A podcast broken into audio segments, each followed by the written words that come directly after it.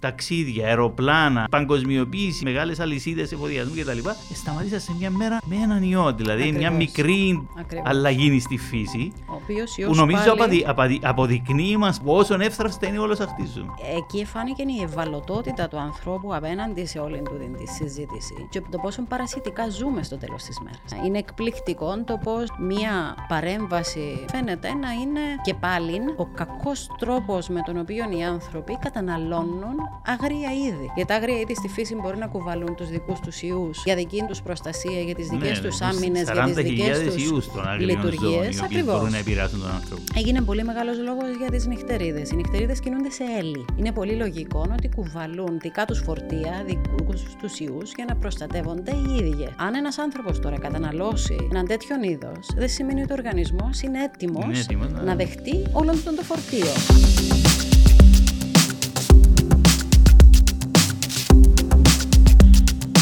Η ώρα για το περιβάλλον, μια ώρα για το περιβάλλον ε, και αυτήν την Τετάρτη στις 10 του Αυγούστου θα είμαστε στις 7 στα κανάλια του Netcast Zone, στο Facebook, το YouTube και στο Spotify για ήχο. Ε, καλεσμένοι ως συνήθως από όλο το φάσμα των περιβαλλοντικών θεμάτων. Συζητούμε διάφορα για το περιβάλλον και από διάφορες οπτικές γωνίες. Κυρίως όμως συζητούμε και πράγματα που ε, αφορούν τον κόσμο πράγματα που μπορεί να πηγαίνουν ή να μην πηγαίνουν καλά να δούμε πώς μπορούμε να, να βελτιωθούν τα πράγματα. Και σήμερα έχω την χαρά και την τιμή να φιλοξενώ την Επίτροπο Περιβάλλοντος την αγαπητή Κλέλια Βασιλείου. Ε, υπηρετεί ένα θεσμό ε, που εδώ και μερικά χρόνια έχει ε, δημιουργηθεί και εδραιωθεί στο, στον τόπο μας.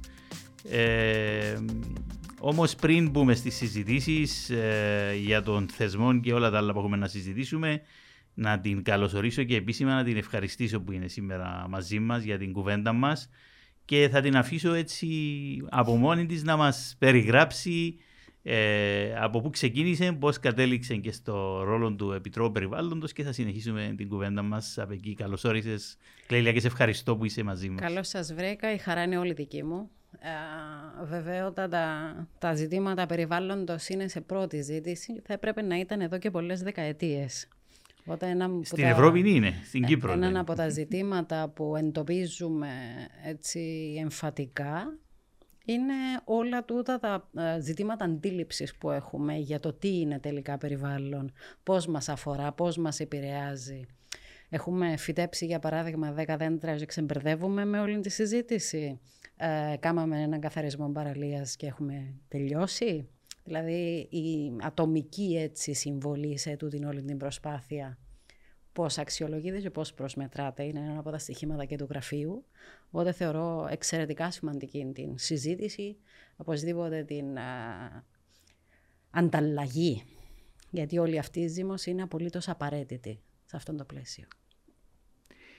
Ε, χαρά μας. Ε, όπως είπα θα δούμε διάφορα θέματα που αφορούν το περιβάλλον.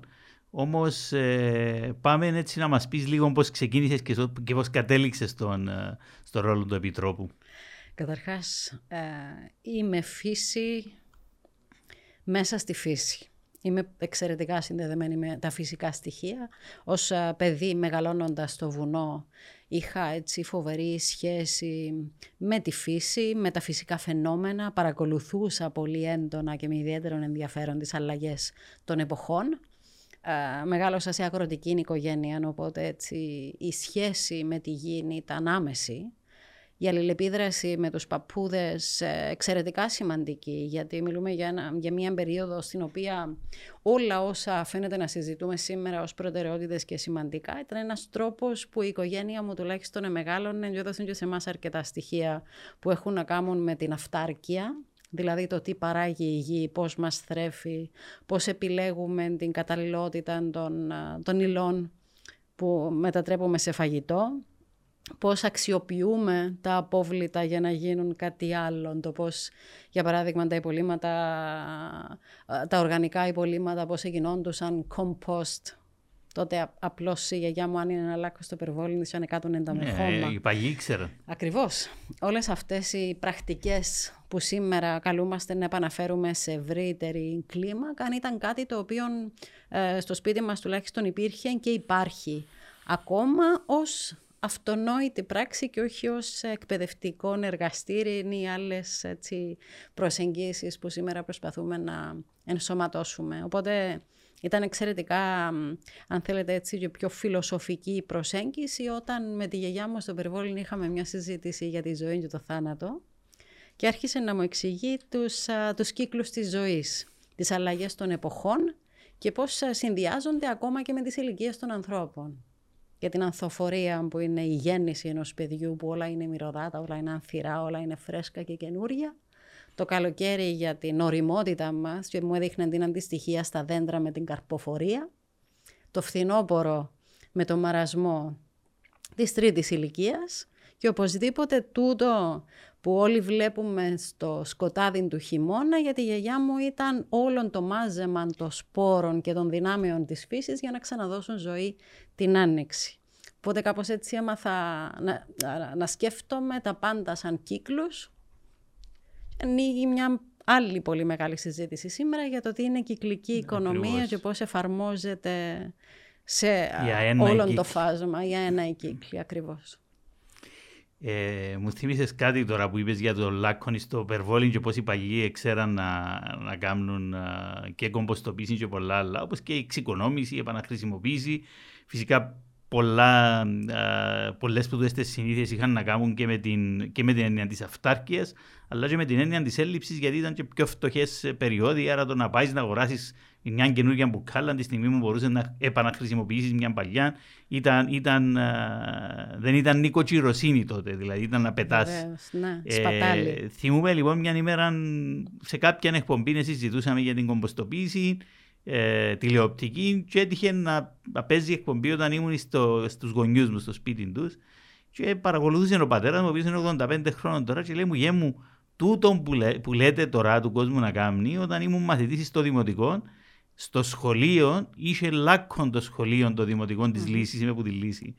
Ε, στο οποίο όταν εκλαδεύκαμε βγαίναν τα, τα αγόρια να πάρουν τα κλαδέματα στο λάκκον και την επόμενη χρονιά ε, γίνεται η κομποστοποίηση και ευκάλαμε που το λάκκο λίβασμα να βάλουμε στα φυτά μας κτλ. Άρα είναι μια διαδικασία Ακριβώς. την οποία ο κόσμος ήξερε. Όμως ξεχάσαμε την μέσα από την πάρον των χρόνων και από τη μια με την, ε, αν θέλεις, αλλαγή του τρόπου ζωής και την ε, μετακίνηση από την αγροτική οικονομία σε άλλες μορφές οικονομίας, ε, με την αστικοποίηση, με τις πόλεις όπου δεν μπορείς εύκολα mm-hmm. να κάνεις ε, τούτες τις διαδικασίες. Ε, χάθηκε και η επαφή με τη γη και με τα ζώα, τα εκόσιτα, που πολλά από τα οργανικά, ειδικά τα τρόφιμα πηγαίναν στα ζώα. Δεν υπήρχε το, το είδος των αποβλήτων. Και αν το δούμε και όλα τα είδη των αποβλήτων, δηλαδή η πολλή συσκευασία είναι η αστικοποίηση που τη δημιουργεί. Ναι. Δηλαδή, αν πάει στα χωριά, να πάει άλλος να αγοράσει από την κάσα, να, να βάλεις ένα σακούλι το πολύ. Δεν είναι πακεταρισμένα τα φρούτα όπως είναι στην πόλη κτλ. Και τούτη είναι μία από τις πολύ μεγάλες συζητήσεις, επειδή έγινε αναφορά και είναι πολύ ενδιαφέρουσα η, η αναφορά στη λέξη φτώχεια να πρέπει να μπούμε και στη διαδικασία να αξιολογήσουμε λίγο τι σημαίνει η φτώχεια και τι σημαίνει πραγματική δύναμη. Γιατί παρότι είχαν στερήσεις ή δεν ήταν όλα βολικά, εν είχαν τη μεγαλύτερη δύναμη που μπορεί να έχει άνθρωπος. Η ικανότητα του ανθρώπου να παράγει την τροφή του και να ελέγχει μέσα από τη δύναμη του και τα χέρια του το κατά πόσον η οικογένεια του έχει φαγητό, είναι η μεγαλύτερη δύναμη που μπορεί να έχει άνθρωπος. Γιατί η μεγαλύτερη απειλή που βιώνουμε σήμερα είναι ότι θα στερηθούμε το φαγητό. Έρχεται πολύ μεγάλη συζήτηση της επισητιστική ασφάλειας. Το κατά πόσον, ναι, η γη, κατά πόσον η γη μπορεί να παράγει. Και ένα από τα προβλήματα που εντοπίζονται είναι ακριβώς η εγκατάλειψη της γεωργικής γης και η άφεση μας σε βολικότερες λύσεις, οι οποίες μεν δεν είναι, είναι ρευστές πηγές, οι οποίες ανά πάσα στιγμή μπορούν να σταματήσουν. Ε, δεν εξαρτάται δηλαδή άμεσα από τον άνθρωπο κατά πόσον θα έχει τροφή ή όχι, γιατί δεν την παράγει ο ίδιος.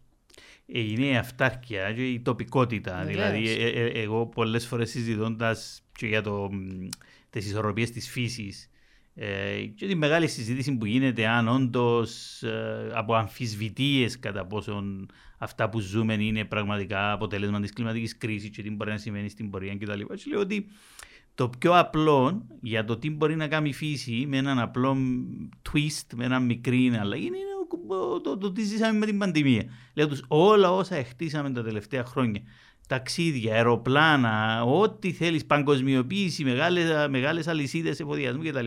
Ε, σταματήσα σε μια μέρα με έναν ιό. Δηλαδή Ακριβώς. μια μικρή Ακριβώς. αλλαγή στη φύση. Ο οποίος Που ιός νομίζω πάλι... αποδει, αποδει, αποδεικνύει μας πόσο εύθραυστα είναι όλο χτίζουμε. Ακριβώς.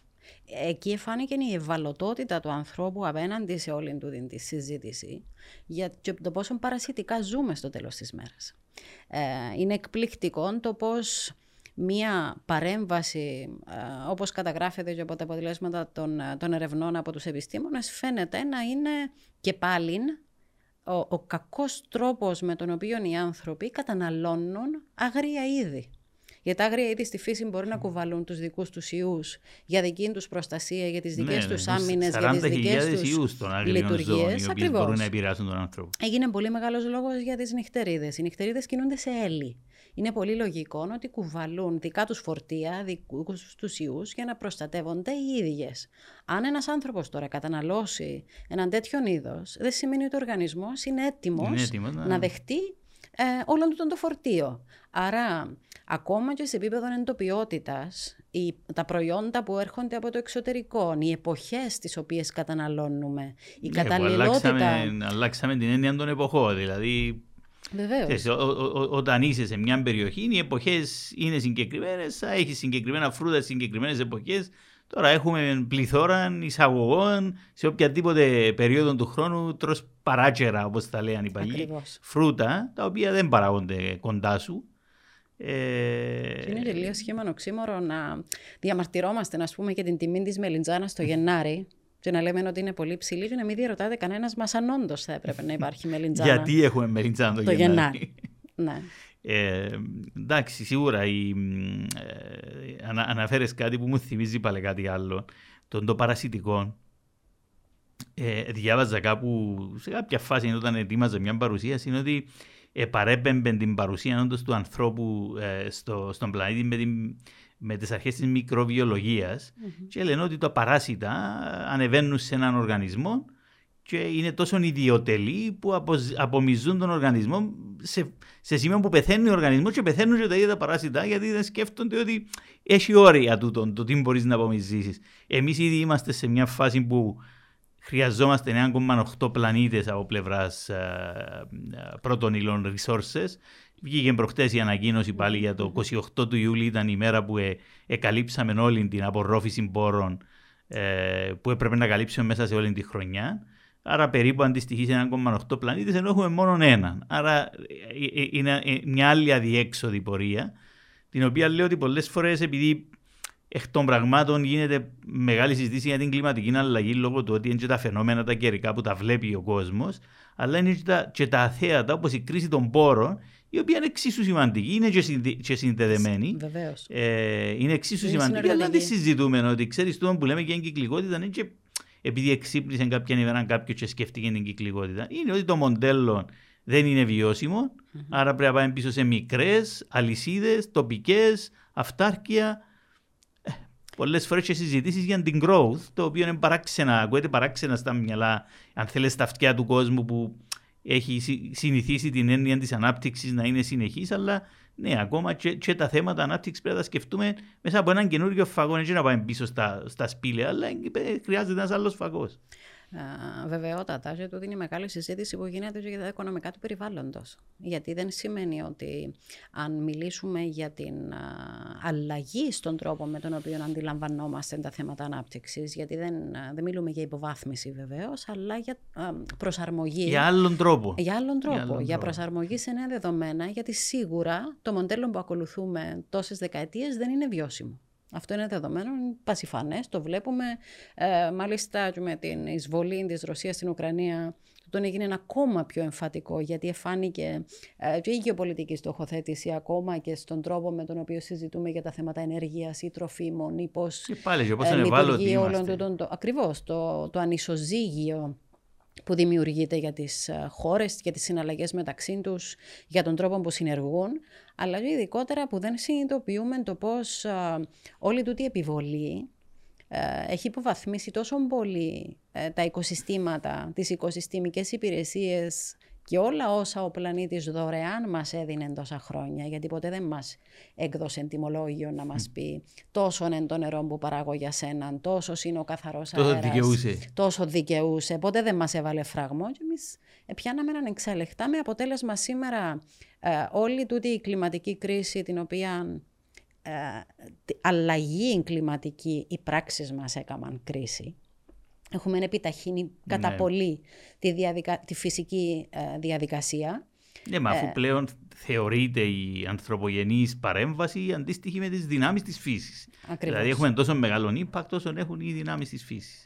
Ή α, θα θέλαμε να πιστεύουμε ότι είναι Ε, ε, τόσο ε, μεγάλο το impact. Έχουμε impact με τη λογική είναι ότι αλλάσουμε την Το αρνη- ισορροπία. το ναι, αρνητικό και- αποτέλεσμα, Ναι, ναι. ναι, ακριβώς. Δεν ξέρουμε πώς είναι, πώς είναι, ποια θα είναι η νέα ισορροπία. Γιατί τελευταία συζητώντας είχα πει ότι πολύ πιθανόν και οι δεινόσαυροι την εποχή τους να, να μην υπολογίζαν ότι μπορούσαν πραγματικά να χαθούν που το, που το πρόσωπο της γης.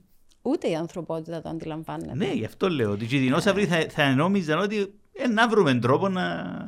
Ε, τον τελευταίο Να καιρό αντιπεξέλθουμε. σε συζητήσεις που κάνουμε εντοπίζουμε αλαζονία ακόμα και στο σύνθημα να σώσουμε τον πλανήτη. Εγώ τουλάχιστον αρχίζω λίγο να το επεξεργάζομαι με την έννοια ότι θεωρώντας ότι μπορούμε να σώσουμε τον πλανήτη βάζουμε τον εαυτό μας σε θέση πάλι ισχυρότερον του πλανήτη και ότι όντως έχουμε τη δύναμη να το, Να το σώσουμε, σώσουμε. τη στιγμή που δεν συνειδητοποιούμε ότι το μόνο που πρέπει να κάνουμε είναι να συμμορφωθούμε με τις επιταγές του Μα, πλανήτη μα δεν υπάρχει και θέμα... για να α- αποκαταστήσουμε την υγεία του. Αν μα σκεφτείς, δεν υπάρχει θέμα να σώσεις τον πλανήτη, ο πλανήτη θα υπάρχει. Βεβαίως. Και η φύση θα υπάρχει. Οι Ακριβώς. άνθρωποι δεν θα υπάρχουν. Αν αυτό Ακριβώς. μπορούμε να σώσουμε το τομάρι μας. Έτσι. Επί της ουσίας και όχι τον πλανήτη. Με, με απλά λόγια.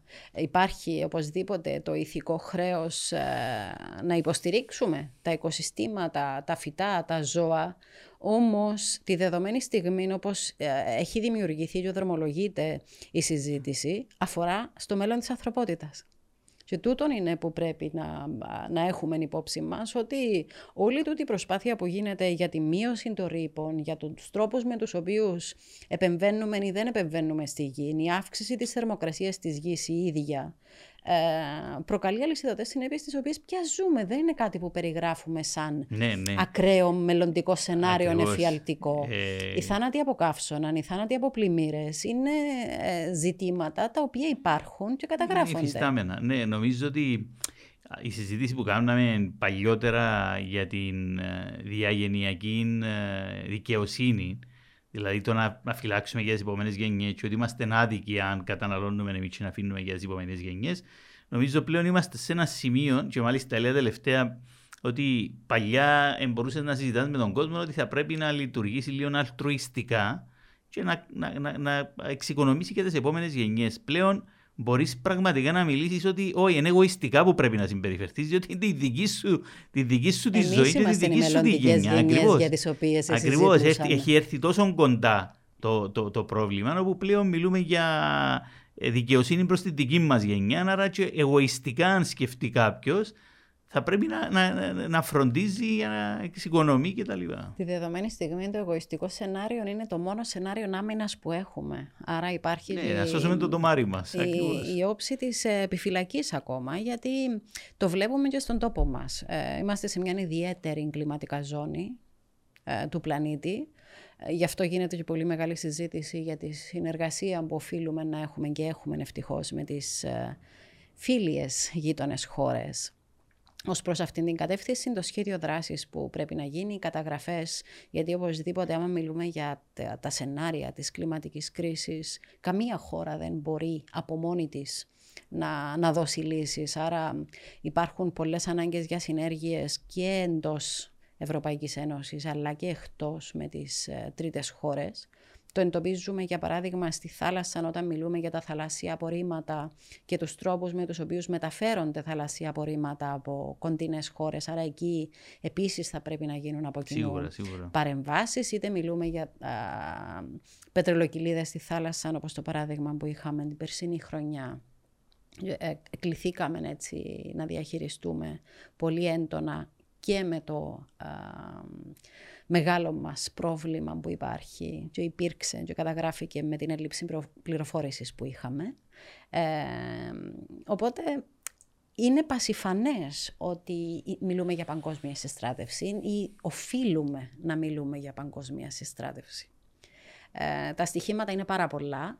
Ε, βεβαιότατα θα πρέπει πρώτα να δούμε και το επίπεδο, το, το σπίτι μου, η γειτονιά μου, το χωριό μου, η πόλη μου, η χώρα μου, για να μπορέσουμε να μιλούμε πιο ευρύτερα. Τα ζητήματα ξεκινούν ατομικά, συλλογικά κατατίθενται και το κράτος από μόνο του όσες υποδομές ε, χτίσει, εάν δεν υπάρχει η αντίστοιχη συμμετοχή, η κοινωνία των πολιτών δεν μπορέσει να προσαρμοστεί σε όλη αυτή τη συζήτηση, τότε νομίζω ότι κάνουμε μια τρύπα στο νερό.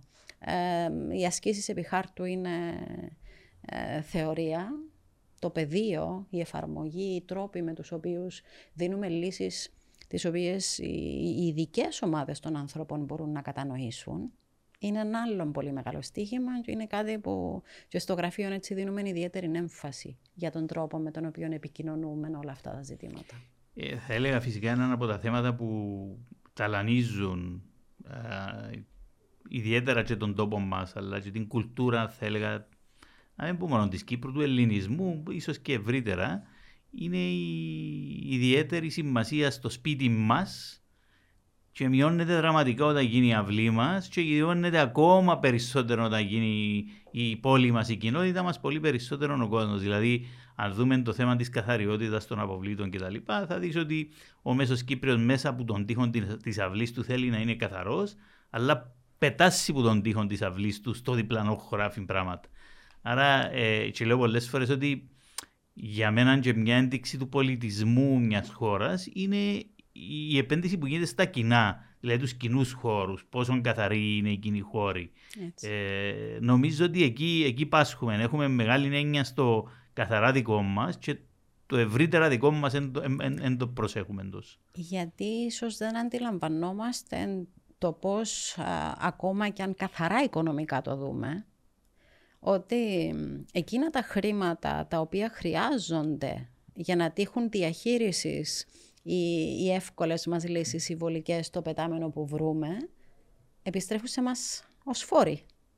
Δηλαδή το κράτος, όταν θα κληθεί να, να αποκαταστήσει δηλαδή. μια περιοχή, όπως την ε, πρόσφατη εκστρατεία καθαριότητας που είχαμε, που ξοδέψαμε έναν εκατομμύριο διακόσιες χιλιάδες για να καθαρίσουμε κάποια σημεία, αυτά τα χρήματα θα μπορούσαν να είχαν αξιοποιηθεί πολύ ωφελημότερα εάν ο κάθε ένας από εμάς απλώς έκαμνε αυτό που όφιλε να κάνει εξ αρχής. Ή δεν έκανε εκείνο που δεν έπρεπε να κάνει. Ακριβώς. Όλα αυτά τα χρήματα το κράτος τα εισπράττει από φορολογίες. Ναι, ο φορολογούμενος πολίτης είναι αυτός ο οποίος καλείται να καταβάλει το κόστος άρσης της παρανομίας, την οποία ανεχόμαστε. Φυσικά στο περιβάλλον, πέραν της απόστασης του χρόνου, δηλαδή ότι μπορεί να κάνω κάτι σήμερα, αλλά θα με επηρεάσει, θα επηρεάσει χρόνια μετά κάποια πράγματα.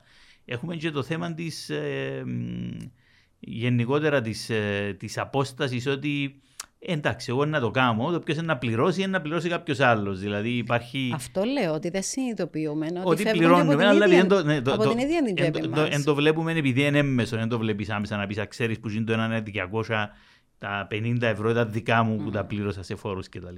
Θέλω να πω ότι έχουμε τον το πρόβλημα της σύνδεση της εξωτερικότητας, του κόστους που θεωρείται εξωτερικότητα, ναι, ότι ε, ε, ε, αφορά μας, διότι πρέπει να το εσωτερικεύσουμε και να καταλάβουμε ότι μας αφορά. Άρα, πάντα στα, στα περιβαλλοντικά έχουμε να πείσουμε τον κόσμο ότι είναι μακριά ούτε σε χώρο.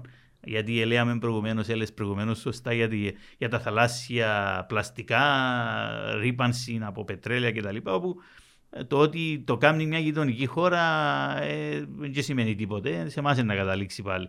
Εδώ ο Αγκάμα κάθε χρόνο φέρνει, ε, άμα δεις τα brands πάνω στις συσκευασίες, στις μάρκες, φέρνει από τον Λίβανο, από τη Σαΐτα του Λιβάνου που είναι η χωματερή η οποία σκάζει μέσα στη θάλασσα, φέρνει συνέχεια συσκευασίες. Έχουμε ενεσίως και το πρώτο ε, νησί από πλαστικά στη Μεσόγειο, στην περιοχή Ελπα Κορσική πάνω, που επιπλέει πλέον ένα μικρό νησί από πλαστικά. Άρα θέλω να πω ότι είναι δύσκολη του διασύνδεση στο μυαλό των ανθρώπων, αλλά απαραίτητη για να καταλάβουμε ότι ούτε μακριά είναι, ούτε σε χρόνο. Τώρα σε χρόνο λέμε ακριβώς πριν ότι είναι στο απότερο μέλλον mm-hmm. και τι επόμενες γενιές που αφορά, αφορά τη δική μας, τις δικές μας γενιές yeah. και το τι κάνουμε. Ναι. Όμως είναι δύσκολη του τη διασύνδεση και χρειάζεται δουλειά. Να συνειδητοποιούμε ότι 300.000 τόνοι πλαστικών καταλήγουν κάθε χρόνο στη Μεσόγειο σε μια περίπου κλειστή. Ναι, μα είναι. Ε, είναι οι πιο ψηλές συγκεντρώσεις η Μεσόγειος, ε, ακριβώς επειδή είναι, είναι κλειστή σε μικροπλαστικά. Αν μας συνειδητοποιήσει κάποιος τι σημαίνει 300.000 τόνοι πλαστικών, ε, είναι απελπιστικό στο να συνειδητοποιούμε τι σημαίνει για το, για το θαλάσσιο κόσμο, ε, για το τι σημαίνει για το οξυγόνο που και οι ίδιοι αναπνέουμε, γιατί συνειδητοποιούμε ότι η θάλασσα είναι εκείνη που παράγει το μεγαλύτερο ποσοστό οξυγόνου και δεσμεύει το μεγαλύτερο ποσοστό διοξιδίου του άνθρακα. Περισσότερο από τα δάση που έχουμε στη στεριά. Και ενώ ε, πολύ εμφατικά συζητάμε για την ανάγκη να πρασινίσουμε, να αναδασώσουμε, να συντηρήσουμε ναι. τα δάση. Πολύ συζητούμε για το συγκεκριμένο θέμα. Στη θάλασσα δεν δίνουμε την ίδια προσοχή γιατί θεωρούμε ότι περίπου κάπου χάνονται στο, στο βυθό, άρα είναι εντάξει. τα στοιχήματα είναι πάρα πολλά. Η αλήθεια είναι ότι το 80% που γίνανε στο βυθό και δημιουργούν άλλα προϊόντα δεν τα βλέπουμε. Έτσι. Γιατί λέω τους καμιά φορά ότι βλέποντας την κορυφή του παγόβουνου, πολλές φορές είναι μεγάλη ε, μεγάλο το ευεργέτημα το ότι βλέπεις την κορυφή του παγόβουνου, γιατί πρέπει να αντιληφθείς το παγόβουνο από που κάτω. Δηλαδή, βλέπεις το 10-20% που επιπλέει για ένα διάστημα. Γιατί τα πλαστικά και μπουκάλι να είναι, κάποια στιγμή με τον καιρό είναι να τρυπήσει ένα γεμίσει νερό και να πάει κάτω. Άρα, βλέπουμε το 10-20% που επιπλέει, ε, σκεφτούμαστε το άλλο 80% που είναι κάτω. Και συνειδητοποιεί το μόνο να τύχει να το, να το ζήσεις. Δηλαδή, εγώ είχα μια εμπειρία την οποία πραγματικά ήταν η πρώτη φορά που είπα αυτό είναι πολλά, είναι πολλά σοβαρό θέμα. Ήμουν σε ένα ελληνικό νησί, όπως όλοι οι Κύπροι, έναν καλοκαίρι σε ένα νησί, και σε μια από τις ε, όχι ε, γνωστές παραλίες του νησιού που επία, ε, περπατώντας να πάω προς τη θάλασσα, κατάλαβα ότι το 80% εκείνου που επατούσα δεν ήταν άμμος. Ήταν μικροπλαστικά, δεν ξέρω, τα ρεύματα ίσως στη συγκεκριμένη περιοχή εφέρναν τα μικροπλαστικά και ε, ε, εμένα στη, στην παραλία. Και ήταν απίστευτο διότι πραγματικά έπιασα έτσι με το χέρι μου και το 80% ήταν μικρά κομμάτια πλαστικών και το 20% άμμος. Και λέει, πραγματικά εκεί αντιλαμβάνεσαι ότι η συζήτηση που γίνεται για, για τα μικροπλαστικά είναι πάρα πολύ σοβαρή. Όπως είπαμε, η Μεσόγειος είναι δυστυχώς επειδή είναι κλειστή θάλασσα, είναι όσο ρηπασμένη είναι η πιο ρηπασμένη ωκεανή ε, με, με μικροπλαστικά και πλαστικά γενικά, το οποίο ε, πάλι δεν το αντιλαμβανόμαστε και βλέπουμε το. Πρέπει να το, να το δεις έτσι πιο απτά για να το καταλάβεις. Είναι πάρα πολλά τα ζητήματα που έχουν να κάνουν με, το, με τα όσα δεν βλέπουν τα μάτια μας. Και είναι μια πολύ μεγάλη συζήτηση για τα περιβαλλοντικά. Γιατί ακόμα και σε επίπεδο μελέτης της φύσης και της άγριας ζωής, όταν συζητούμε για τις οικοσυστημικές υπηρεσίες, υπάρχει ένα τεράστιο νεύρος το οποίο ο άνθρωπος δεν έχει ανακαλύψει ακόμα. Δηλαδή το πώς οι λειτουργίες της α, αγρίας ζωής και των οικοσυστημάτων βελτιώνουν τη ζωή μας, είτε το βλέπουμε είτε δεν το βλέπουμε, είτε το καταλαβαίνουμε είτε δεν το καταλαβαίνουμε, λείπει το κομμάτι του σεβασμού εκείνου ως προς την αποδοχή ακόμα. Γιατί πολλές φορές συζητούμε για θέματα τα οποία έχουν να κάνουν, για παράδειγμα, με τα εισβλητικά είδη. Λέμε ότι τα ποντίκια είναι εισβλητικά, είναι περίπου ε, κακό στη φύση να υπάρχουν και γιατί υπάρχουν; Μα γιατί υπάρχουν τα ερπετά; Να τα σκοτώσουμε, να σκοτώνουμε τα ποντίκια. Δεν συνειδητοποιούμε την ίδια ώρα ότι όλα είναι μια τεράστια ναι, τροφική αλυσίδα. Και, και ένα balance. Ε, οπότε τι κάνουμε οι άνθρωποι, όπως λέμε προηγουμένως, πετάσουμε ε, κάπου ε, στην ύπεθρο μια στίβα σκουπίδια, τα βρίσκουν τα ποντίκια, το κάνουν μια σπουδαία φωλιά, βρίσκουν τροφή, γιατί το κάθε είδος αναπαράγεται βάσει της τροφής που είναι διαθέσιμη. Άρα πολλαπλασιαστικά λειτουργεί. Και τι κάνουμε μετά για να αντιμετωπίσουμε το πρόβλημα, ρίχνουμε χημικά για να σκοτώσουμε τα ποντίκια. Τη στιγμή που αναπαράγονται σε τρελούς ρυθμούς, δεν μπορούν να ελεγχθούν η, η αναπαραγωγή τους όσων υπάρχει διαθέσιμη τροφή. Συνεχίζουμε να αφήνουμε σκουπίδια εκτεθειμένα Η απάντηση μας είναι όμως τα χημικά. Το, το οξύμορο της συζήτησης είναι ότι χρειάζεται τετραπλή διαχείριση για να αντιμετωπίσεις τέσσερα ζητήματα τα οποία δεν θα έπρεπε να υπήρχαν εξ αρχής. Αν δεν επαιτούσες τα... αν δεν επαιτούσαμε τα σκουπίδια, αν δεν χρησιμοποιούσαμε τα χημικά, εάν δεν αφήναμε με την παρέμβασή μας να δημιουργηθεί μια κατάσταση η οποία είναι επιβλαβής για τον άνθρωπο. Για τη φύση δεν υπάρχουν επιβλαβή ναι. στοιχεία ή χαρακτηριστικά. Υπάρχει ισορροπία και ανισορροπία. Ακριβώς. Εν που λέμε ότι ε, ο πλανήτης δεν χρειάζεται να σωθεί. το βλέπουμε κάθε φορά που κατεβαίνει ο παιδιαίος σταματούν τα πάντα. Ναι. Δεν μπορούμε να κινηθούμε, δεν μπορούμε να περάσουμε τη γέφυρα στην Αλεξανδρούπολη, ναι, ναι. γιατί κατέβηκε ο παιδιαίο. Ε, ξέρεις, η Παγγέλη λένε ότι ό,τι πιάσεις του ποταμού είναι πομισάρικο. Έτσι. Ότι πιάσεις του ποταμού είναι να έρθει κάποια ώρα να το ζητήσει Αυτό. πίσω από να κατεβεί ο νερό. πουρίζει, εμπογυρίζει. Ναι, ναι, ναι, Ό,τι ναι. είναι δικό του θα το πάρει. Ακριβώς. Ακριβώς. Άρα οι παρεμβάσεις μας πολλές φορές νομίζουμε ότι είναι ότι λύουμε τα προβλήματα, ενώ την ώρα που η φύση θέλει να, να ξανα... είτε να βρεις ισορροπία είτε συμβαίνει ένα φαινόμενο κτλ. Μας αποδεικνύει ότι είναι όλα ε, ευάλωτα, όλα όπως την κουβέντα που κάνουμε πριν για τον κορονοϊό. Που λέω, που λέω ότι ό,τι χτίσαμε τα τελευταία χρόνια σταμάτησαν τα, ε, ε, σε μια στιγμή. Κάτσαν τα αεροπλάνα, σταματήσαν τα πλοία, μαζευτήκαμε όλοι κτλ. Ε, πολύ ενδιαφέρουσα η συζήτηση ε, και μας επήρε σε διάφορα θέματα, όμως ε, πάμε πίσω στο, στο ρόλο του, του Επιτρόπου, το ρόλο που υπηρετείς στα τελευταία χρόνια.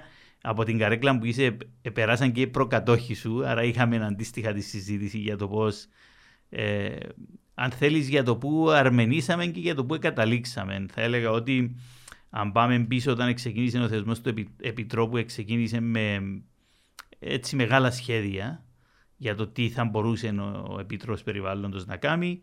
Ε, άλλαξαν πράγματα, άλλαξαν ε, καταστάσεις, ρόλοι.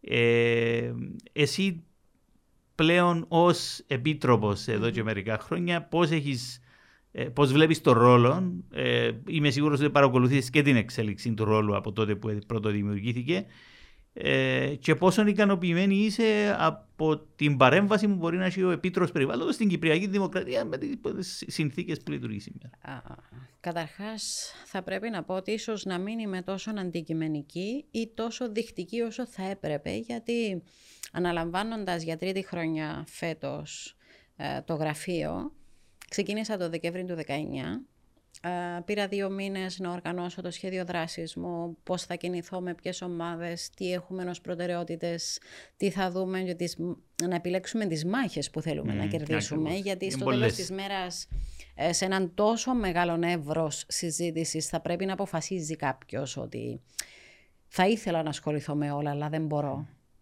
Ε, και να στοχεύσει κάπου συγκεκριμένα. Στους δύο μήνες λοιπόν ε, στήθηκε το σχέδιο δράσης και τον Μάρτιν είχαμε το πρώτο και γενικό απόλυτο lockdown ναι. που μας εστέρισε πάρα πολύ από τη δυναμική την οποία θα θέλαμε να έχουμε τουλάχιστον για τον πρώτο χρόνο.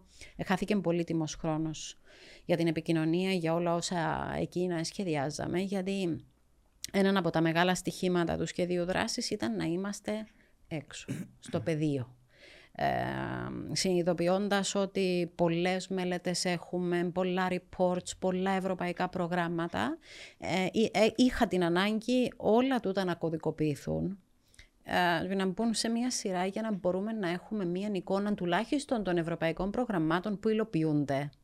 Το τι μένει ως αποτέλεσμα και τι από εκείνα μπορούμε να πιάσουμε ως βελτίστες πρακτικές και να δούμε πώς τα αξιοποιούμε γιατί πολύ ωραία πράγματα καταγράφονται, πολύ ωραίες ε, προσεγγίσεις ε, συντάσσονται, αλλά επειδή τα προγράμματα τελειώνουν, δεν υπάρχει κάποιος από εκεί και πέρα να τα ναι. συνεχίσει. Ε, ήταν και η ιδιότητα μου προηγουμένως στην αναπτυξιακή, οπότε ε, θεώρησα ότι θα ήταν κάτι χρήσιμο τουλάχιστον για να εποάσει αν θέλετε άλλες ιδέες ή να μαζέψει τα χρήματα όλα εκείνα που εξοδευτήκαν για τα ευρωπαϊκά προγράμματα για να δούμε πώς, πώς, τα αξιοποιούμε.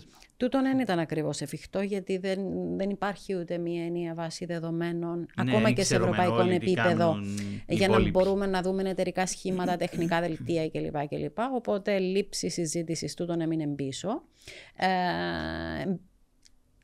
στο γραφείο εξετάζουμε καταγγελίες που λαμβάνουμε από πολίτες, οπότε εκείνον ήταν ένας πολύ καλός δείχτης για το πώς και ο κόσμος αντιλαμβάνεται τα περιβαλλοντικά ζητήματα, πώς θεωρεί ότι ε, τα υπερασπίζεται, αν έχει αντίληψη και πόσο βαθιά είναι η γνώση του για τις περιβαλλοντικές νομοθεσίες, πώς είναι η συνάσπιση των σχέσεων των τμήματων της δημοκρατίας για το πώς λειτουργούν, για το πώς συνεργάζονται μεταξύ τους, πώς συνεργούν με την αστυνομία, για παράδειγμα, για τα θέματα διαχείρισης αποβλήτων εκεί και όπου υπάρχουν ε, μεγάλα ζητήματα.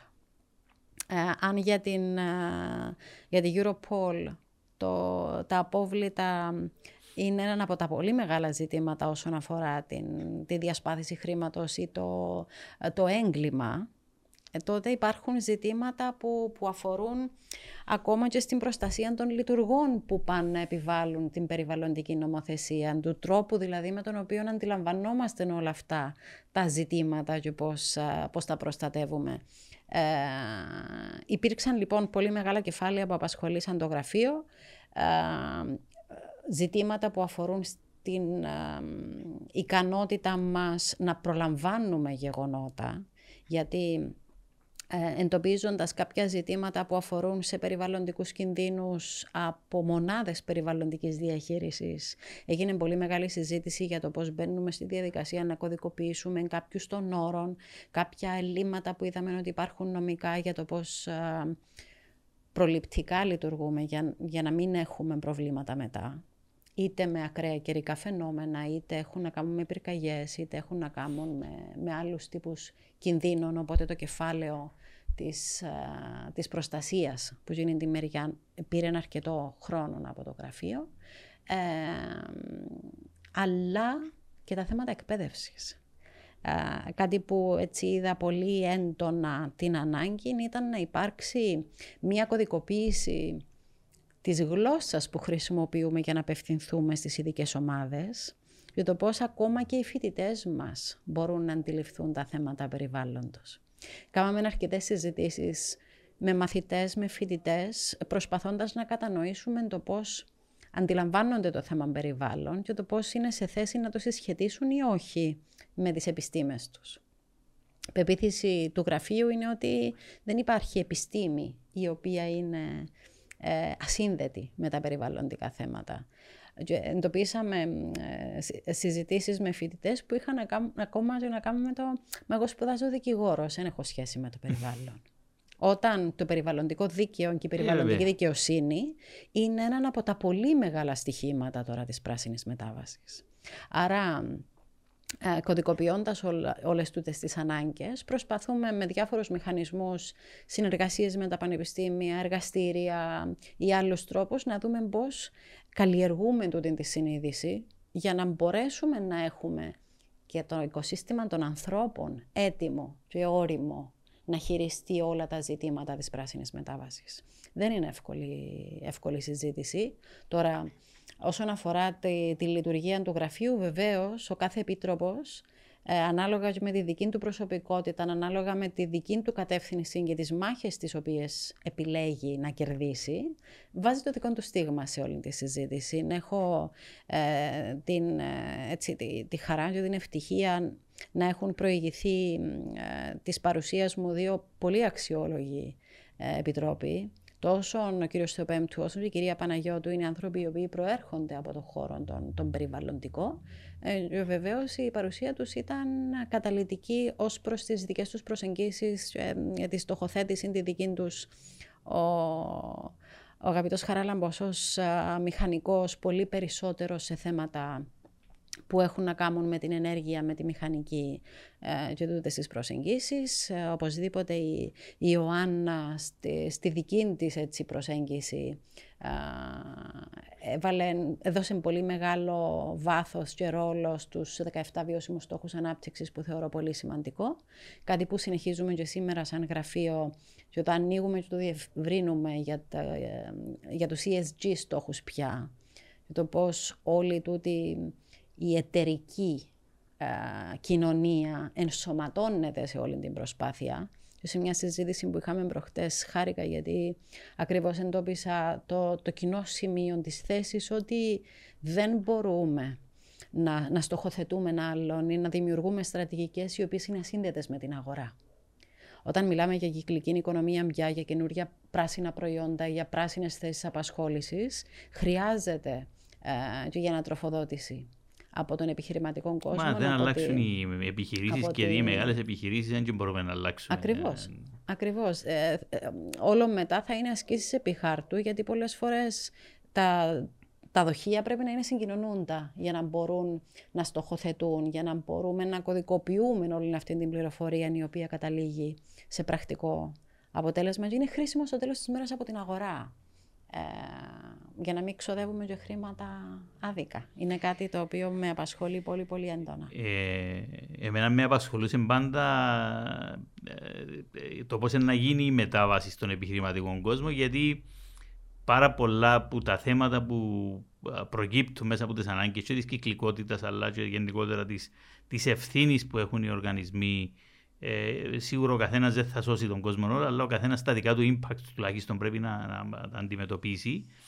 Ε, ότι πολλά από τούτα έχουν να κάνουν με αλλαγή στον τρόπο που επιχειρεί κάποιος, αλλαγή στον τρόπο που εκπαιδεύει τους ανθρώπους που θα κληθούν να διοικήσουν τους οργανισμούς στο, στο μέλλον.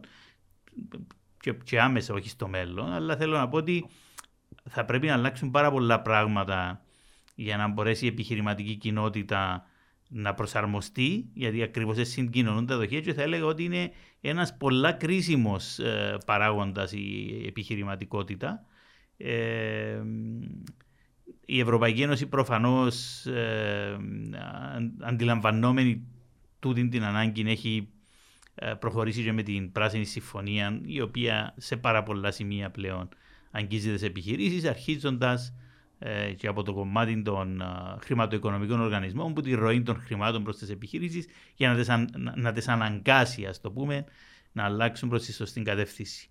Όμως, πηγαίνοντας ε, πίσω στο, στο ρόλο του Επιτρόπου, εάν ε, είχες την, ε, τη δυνατότητα να αλλάξεις στο ρόλο του Επιτρόπου κάτι, για να είναι πιο αποτελεσματικός, για να είναι, αν θέλετε, να έχει περισσότερο impact, τι θα ήταν τούτο; Uh, τη δεδομένη στιγμή δεν θα άλλαζα κάτι με την έννοια ότι είμαστε στη διαδικασία τώρα να δημιουργηθεί νέα Γενική Διεύθυνση Περιβάλλοντος. Άρα, ευελπιστώ ότι από εκεί θα περάσουν πάρα πολλά ζητήματα από τα οποία το γραφείο ε, είχε έτσι ιδιαίτερη στοχοθέτηση. Είναι έναν είναι, ε, θα ήθελα για παράδειγμα το, το γραφείο να μπορούσε να έχει κοντά του τον, τον κλάδο επιθεωρήσεων της περιβαλλοντικής mm. νομοθεσίας.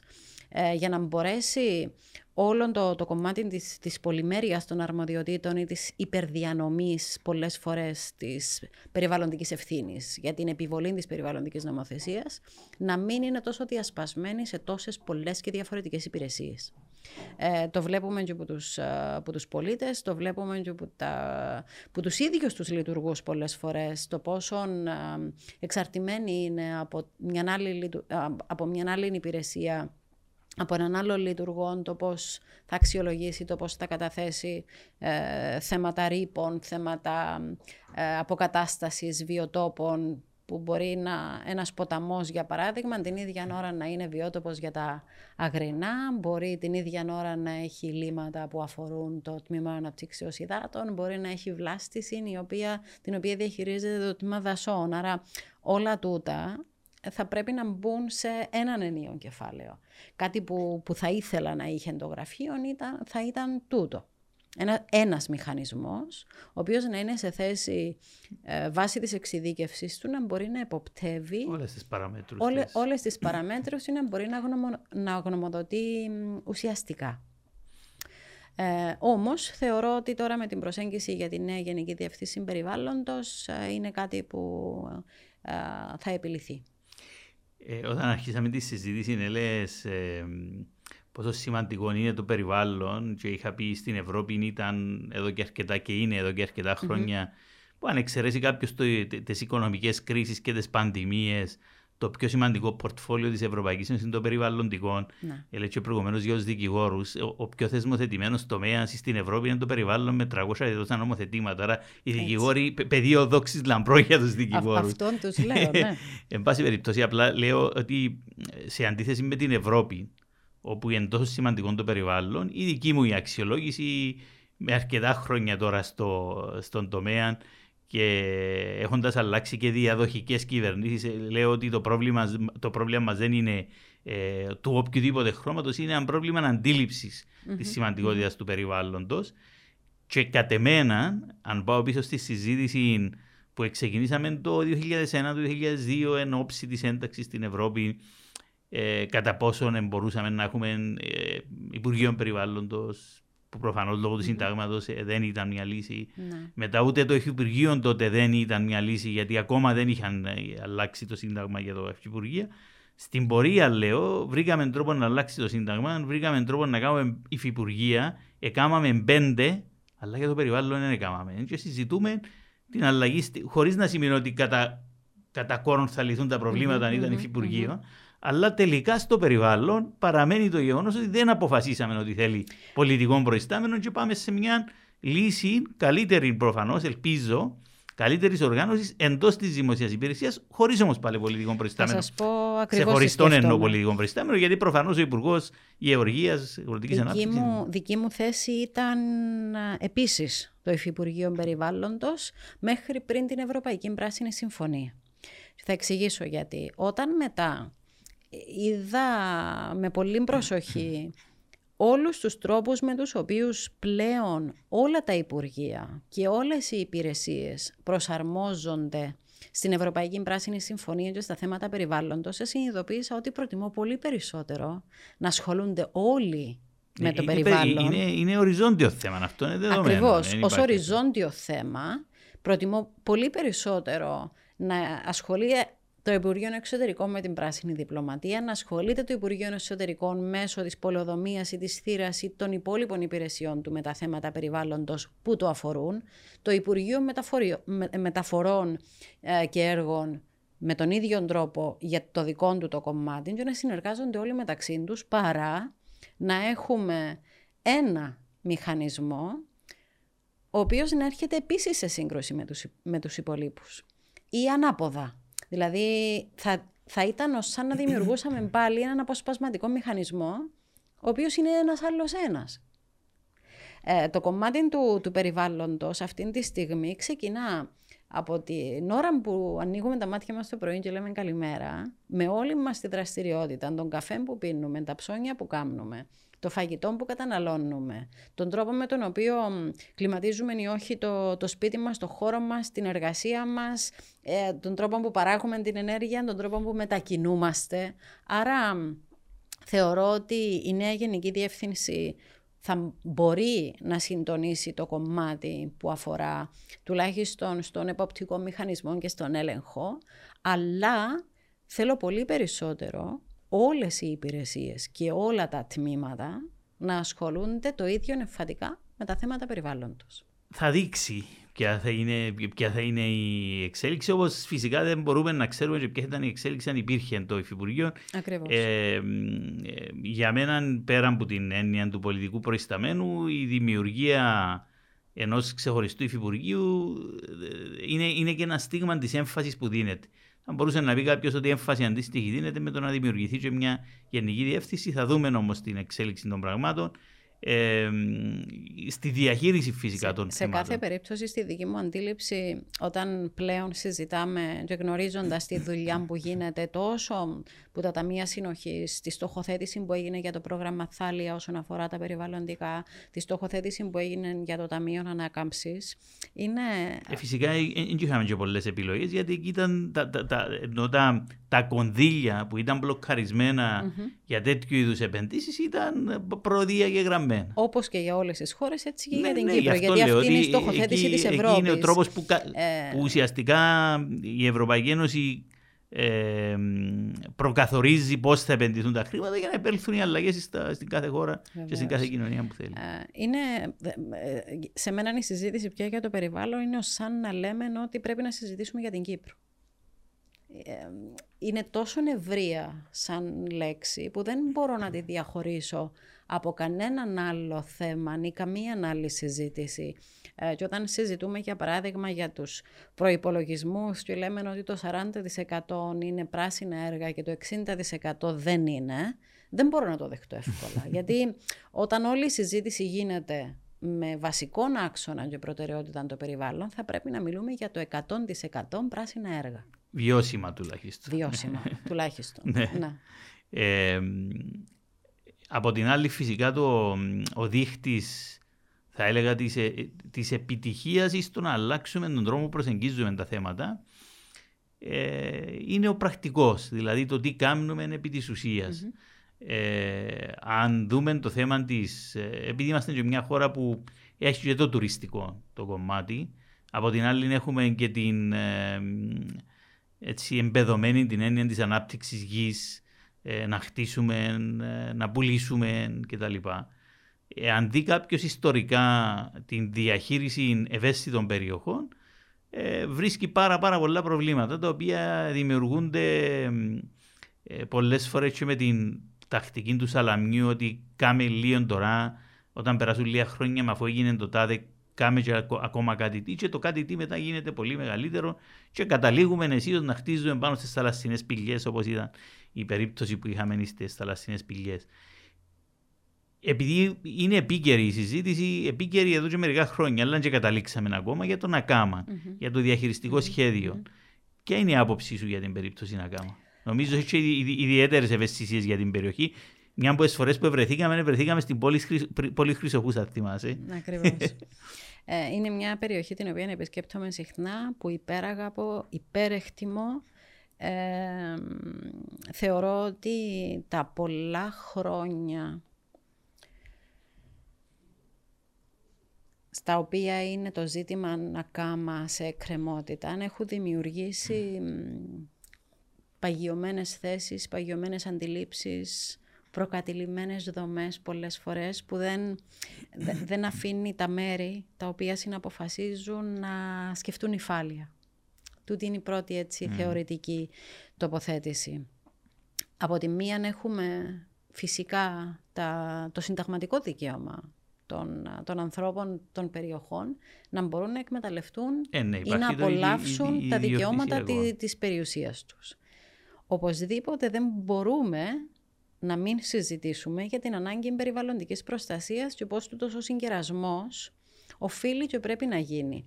Ένα από τα ζητήματα τουλάχιστον που εντοπίζω στις γενικές συζητήσεις είναι ο φόβος μήπως το σχέδιο το οποίο όπως προτείνεται μπορεί να είναι καλό, αλλά δεν θα τηρηθεί στην πορεία του χρόνου ως προτείνεται. Ε, ή ε, θα δοθούν άδειες ή θα αλλάξουν θα τα δεδομένα. Θα αρχίσουν χαλαρώσεις ή να γίνουν αυθαιρεσίες και μετά να καλυφθούν. Αρχίσουμε, αρχίζουμε να συζητούμε για το τι θα γίνει αν και όχι για την ουσία της δεδομένης στιγμής και το αν το πρόβλημα μας είναι το πόσο αυστηρή είναι η όρη ή ο τρόπος με τον οποίο θα επιβλέπεται όλο τούτο το σύστημα, εμένα είναι κάτι που με απασχολεί και γι' αυτό κάνω πολύ μεγάλο λόγο στην ανάγκη του εποπτικού μηχανισμού και πόσο αυστηρό είναι το πλαίσιο και πώς ακριβώς διασφαλίζεται ότι εκείνο που αποφασίζεται εκείνο και συμβαίνει. Είναι έλλειψη εμπιστοσύνης, ξεκάθαρο δηλαδή για μένα.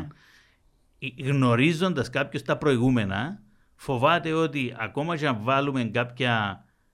δοθεί κάτι, μιας μορφής τέλος πάντων ανάπτυξη, που πιθανόν να ήταν αποδεχτή αν ξέραμε όλοι ότι η στιγμή που τραβήσαμε τη γραμμή αυτόν είναι, mm-hmm. είναι έλλειψη εμπιστοσύνης ότι είναι να γίνει και κάτι επιπλέον, να έρθει στην πορεία να νομιμοποιηθεί με κάποιες καλυπτικές και που τη στιγμή που υπάρχει τούτο, ε, είναι ο πρώτο. Άρα συμφωνείτε μαζί μου ότι υπάρχει ε, σε πρώτη προτεραιότητα ο φόβος και η ναι, ανασφάλεια ναι, ότι ναι. δεν είναι τόσο το τοπικό το, σχέδιο το, το, προτείνεται, αλλά το τι μπορεί να γίνει. Ακριβώς, ναι, είναι Άρα θα πρέπει να πάμε πίσω και να αρχίσουμε να συζητούμε για το κατά πόσον θέλουμε να αλλάξει κάτι στον Ακάμανο έχει τώρα. Γιατί προσωπικά νιώθω ότι αυτή τη στιγμή η περιοχή είναι εκτεθειμένη σε πάρα πολλούς κινδύνους επειδή ακριβώς δεν έχει σωστό σχέδιο διαχείρισης.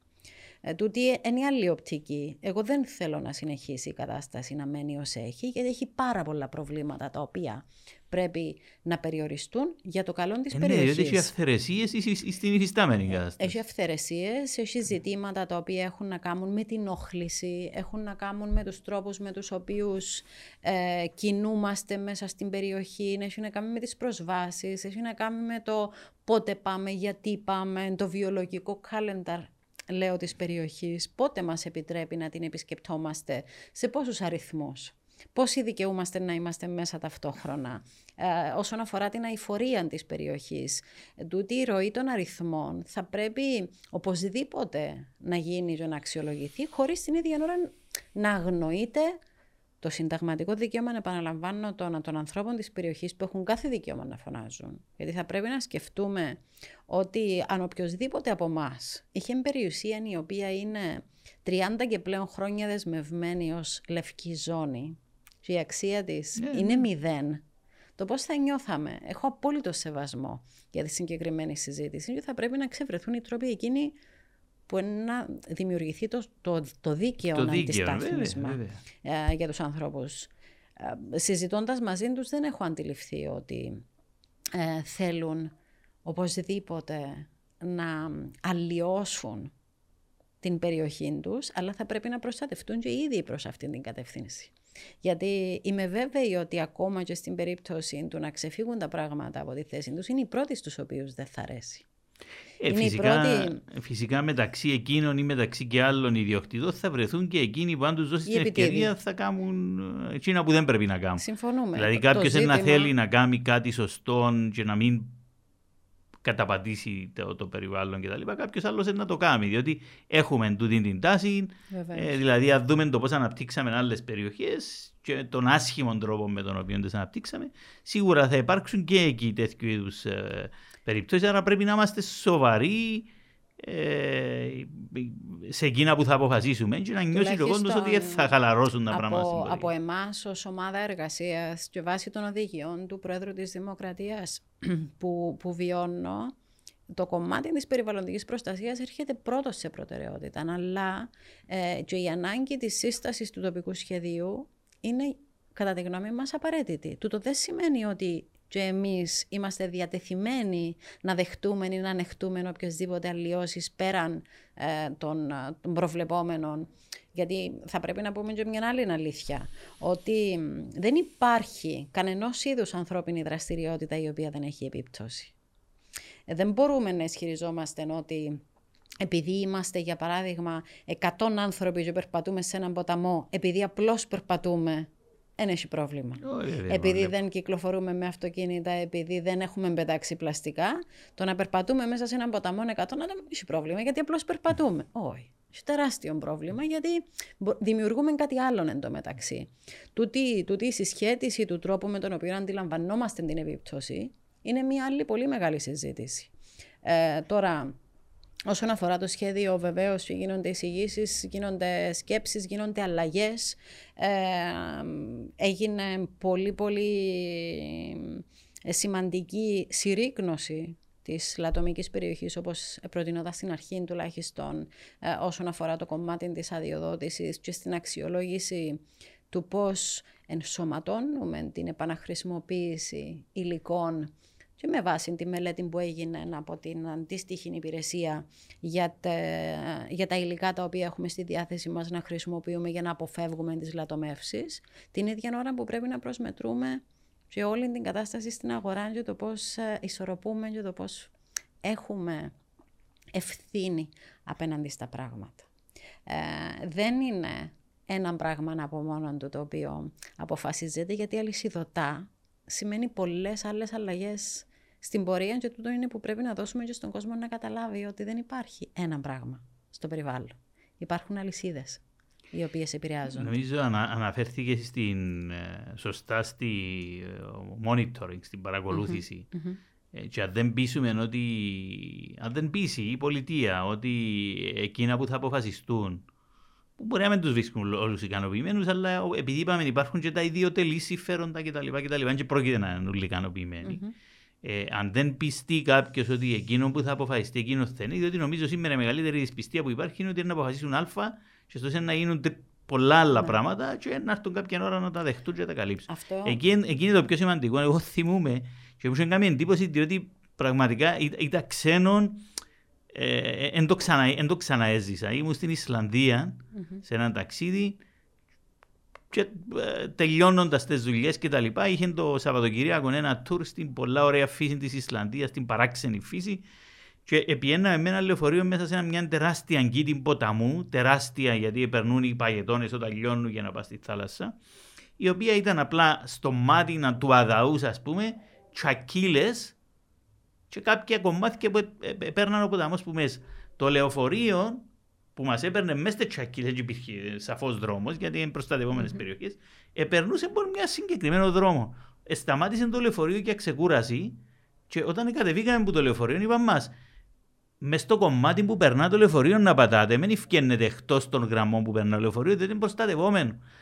Και στο, λέω σου, στο μάτι του αδαού ήταν απλά τσακίλες. Και ήταν και άλλες τσακίλες, και άλλες τσακίλες. Μόνο ένα σημείο ήταν η όδευση. Και ούτε δικαιούσουν να βγει να περπατήσεις μέσα στο υπόλοιπο. Να. Και λέω, αυτή είναι η λογική του να πεις ότι ναι, κάνω μια παρέμβαση για να μπορεί ο άνθρωπος να υπάρχει, αλλά τούτη είναι και κανεί. Ούτε να πατήσεις δεν μπορείς εκτός. Και παίρνει μας φυσικά και στην αναρχία που υπάρχει σήμερα, στον τρόπο που Μπαίνει ο κόσμος μέσα στον ακάμα, που το γεμώνει χώμα με τις γουρούνες, με, με, με τα σκουπίθια Ακριβώς. Εγώ την υφιστάμενη κατάσταση δεν, δεν μπορώ να τη δεχτώ άλλο. Όχι, μα και η υφιστάμενη κατάσταση είναι πολύ προβληματική. Έτσι, Απλά λέω ότι το, το πρόβλημα στην όποια ανάπτυξη είναι ο φόβος της παρέμβασης μετά. Ότι μετά να έρθει και το πράγμα θα ξεχυλώσει. Ε, τούτο νομίζω διασφαλίζεται και με το κομμάτι της περιβαλλοντικής νομοθεσίας, αλλά πρέπει να μπούμε και όλοι μαζί στη διαδικασία να διεκδικήσουμε το κομμάτι της περιβαλλοντικής έτσι, ε, συνάσπισης δυνάμεων ακόμα και σε μια ε, περιβαλλοντική αστυνομία. Δηλαδή να αναβαθμιστεί τόσο πολύ ο τρόπος με τον οποίο ε, μαζεύονται όλα τα, τα στοιχεία που αφορούν στην επιβολή της νομοθεσίας, γιατί δεν είναι και καθόλου εύκολο, ξέρετε. Δεν μπορούμε, οι λειτουργοί, για παράδειγμα, της δημοκρατίας πρέπει να ενημερωθούν και πρέπει να έχουν τεκμηρίωση της υπόθεσης μέχρι να, να γίνουν παρουσίες στο χώρο, γιατί αυτή τη στιγμή δεν υπάρχουν, ε, όπως θα λέγαμε σε, σε άλλες χώρες, οι park rangers, ναι. οι οποίοι θα είναι τη στιγμή που πρέπει να είναι εκεί που πρέπει να είναι για να επιβάλλουν την νομοθεσία. πάντα, επειδή μιλώντας, περνείς με σε κάτι άλλο, πάντα μιλούσαμε για τα αποβλήτες ανεξάρτητες απορρίψεις. Mm-hmm. Και λέω τους, ξέρετε, η Κύπρος επειδή είναι μικρή, έχει και προϊστορία την εποχή τους Τουρκόπουλους, που δεν υπήρχε περίπτωση να κάνεις κάτι για να μην το ξέρω. Φυσικά τότε ο κόσμος ζούσε που τη γη, άρα το να αποτίσει το λάθος να πάρεις το νερό αλλού ή να βάλεις τα ζώα σου να φάνε που το περβόλιν του άλλου ήταν μεγάλη υπόθεση. Είχαμε έλεγχο πάνω σε όλα. Στη ναι. γη ενώ στη χρήση της και ξεχάσαμε ότι το πράγμα γίνεται. Φτάνει πραγματικά να, τα, να, να διαθέσεις τα resources και να υπάρχει και αυστηρότητα. Δηλαδή, είναι αστείο για παράδειγμα να γίνονται πολεοδομικά εγκλήματα και να χτίζονται ορόφοι επιπλέον σε κτίρια και να το συζητούμε μετά που χτίστηκε ο όροφος. Μα από την ώρα που να βάλεις ένα κομμάτι ξύλο για να κάνεις την πρώτη κολόνα, ναι, υπάρχει το οπτικό, βλέπεις το ότι το πράγμα φκένει εκτός των ορίων. Άρα είναι το θέμα της αυστηρότητας στην εφαρμογή. Και είμαι σίγουρος ότι εάν νιώσει ο κόσμος ότι υπάρχει τούτη αυστηρότητα, να καταγγέλει ο ένας τον άλλο. Όχι λέω ότι είναι καλό, αλλά θέλω να πω ότι ακόμα και ο ένας τον άλλο πρέπει να τον προσέχουμε για την ευθύνη που έχουμε να τηρήσουμε τον νόμο και να είμαστε μέσα στα πλαίσια. Ακριβώς. Και στη δική μου την αντίληψη δεν σημαίνει κάτι κακό. Δηλαδή το να προσπαθήσω με καλόν τρόπο την πρώτη φορά να πω σε κάποιον τούτο που κάνεις δεν είναι σωστό. Ε, μας συμφέρει όλους μαζί. Γιατί δεύτερη φορά αν δεν συμμορφωθεί να τον καταγγείλω είναι κάτι το οποίο δεν έχουμε στην Κύπρο. Είναι κάτι που εντοπίζουμε σε πάρα πολλές περιπτώσεις. Γιατί στο γραφείο που πολλοί μας παίρνουν τηλέφωνο να κάνουν καταγγελία, αλλά επιμένουν ανώνυμοι. Είναι επειδή είναι μικρός ο τόπος και ένας ξέρει τον άλλο. Είναι ένας παράγοντας αποτρεπτικός. Αν είσαι μια χώρα που να πρόσωπη, να πεις τάδε οδόνο, τάδε κάνει. το κομμάτι της ε, ενεργούς πολιτότητας έχει να κάνει και με τούτη την, ε, τη συμμετοχή στα κοινά, με την έννοια ότι δεν, με τη στάση μου και τη συμπεριφορά μου δεν επιτρέπω να συμβαίνει κάτι το οποίο ε, είναι παράνομο, γιατί ε, γίνομαι συνένοχος. Εγώ νομίζω είναι πολλά συνδεδεμένο με την αποτελεσματικότητα της επιβολής. Δηλαδή, αν ξέρεις ότι με το να κάνω την παρέμβαση μου θα δοθεί πραγματική λύση και θα τηρηθεί ο νόμος, ναι. να την κάνω. Άμα νιώθω ότι σύρουν αυκά στον τοίχο και να, να χτεθώ να πω εγώ για τον τάδε και τελικά να μην κάνουν τίποτε. Και να γελάω και πάω στη ράση μου λέει ο Κυπρέος ότι κατάγγειλα τον και, και τι έγινε ας πούμε, mm-hmm. εγώ ξέρω τον τάδε και θα γίνει κάτι.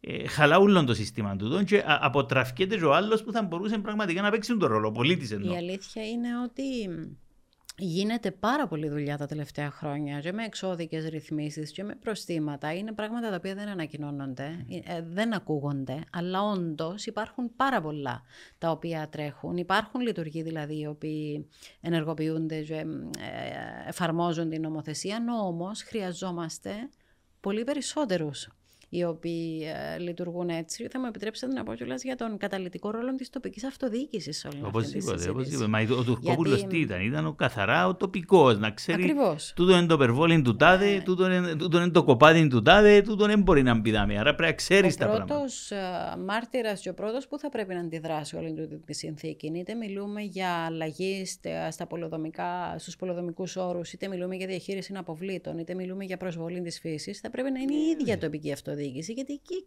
εκείνη εξυπηρετεί. Η οποία δεν είναι πιστική όταν λέει ότι δεν ξέρω. Δηλαδή δεν γίνεται να μην ξέρεις ποιος κάνει ανεξέλεκτες απορρίψεις στην περιοχή σου. Ξέρεις. Ε, ξέρουν, ε, είναι υποχρέωση τους βάσει της νομοθεσίας να τα μαζεύουν και στο τέλος της μέρας η συσσόρευσης δημιουργεί μεγαλύτερο πρόβλημα να πόσο ίσως και όλος τους ο προπολογισμό μαζί και να μπορέσουν να το διαχειριστούν και αποτείνονται στο κράτος για βοήθεια.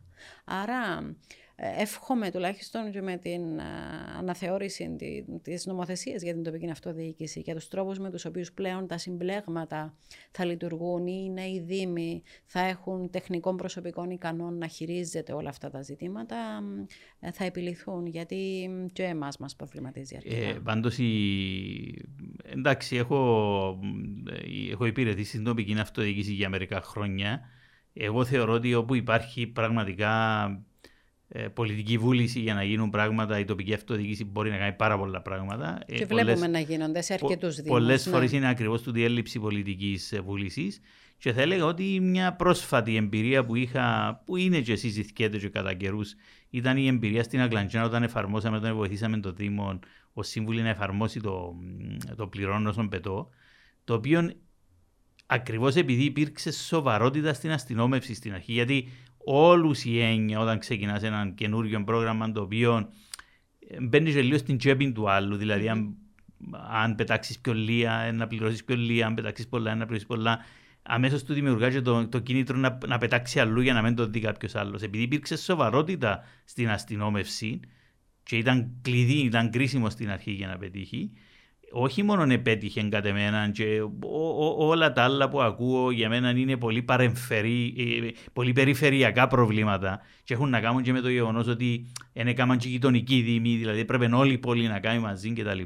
Αλλά εν πάση περιπτώσει, εκείνο που βλέπαμε στην πορεία του χρόνου και συζητώντας μετά με τον, και με τον Δήμαρχο και τον Δημοτικό Γραμματέα ήταν ότι εκατέληξε, παρά το γεγονός ότι υπήρχαν πλέον σε τούτη την περιοχή τα κίνητρα να πετάσει κάποιος ανεξέλεκτα για να γλιτώνει και λεφτά, εκατέληξε ένα πολλά πιο καθαρή αγλαντζιά από τους γειτονικούς Δήμους, ακριβώς γιατί υπήρξε μια περίοδος σοβαρής αστυνόμευσης, ευκήγαν εξώδικα και ο κόσμος κατάλαβε ότι αν πετάσεις ναι. ανεξέλεκτα πληρώνεις. Και το άλλο που υπήρξε ήταν πάρα πολλές περιπτώσεις που ο κόσμος έρχεται από μόνος του για να πει στο Δήμο, ξέρεις ο γείτονας μου, τάδε που πετάσει Θέλω να πω ότι λειτουργήσε ναι. αμέσως επειδή υπήρξε και αστυνόμευση ότι υπήρξε τον το, της, του, του ελέγχου του ενός του άλλου. Ότι ξέρεις, ε, εν τούτος που δημιουργά το πρόβλημα στη γειτονιά μας, έβρετε το. Ε, θεωρώ ότι ακριβώς αν υπάρξει το, η παρακολούθηση, το monitoring, mm-hmm. αρχίζουν να λειτουργούν και άλλα πράγματα τα οποία νομίζουμε ότι ε, θα λειτουργήσουν, ενώ λειτουργούν, φτάνει να νιώθει ο άλλος ότι είπα κάτι και είναι αποτέλεσμα. Δηλαδή, είπα ότι είναι ο τάδε που πετάσει και κάποιος επιλήφθηκε του θέματος. Mm-hmm.